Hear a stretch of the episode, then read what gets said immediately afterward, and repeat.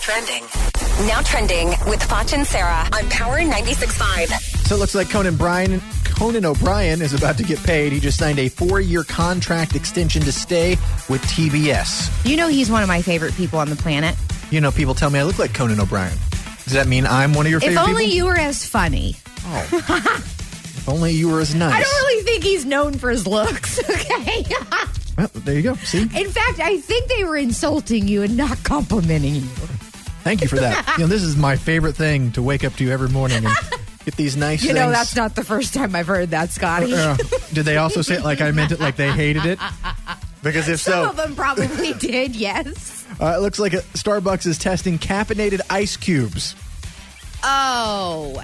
That way, that they can uh, put the cubes in your drink and they will make it taste stronger and have more caffeine in your Starbucks already. Okay, so I have to put an ice cube in my coffee because I have to dr- I have to be able to drink it immediately. Right. I don't want to wait for it to cool down, but I feel like it kind of waters the coffee down. So if I just made I, I know what I'm going to do. I'm going to put coffee in my ice trays because yes, I have ice trays. I don't have an ice maker.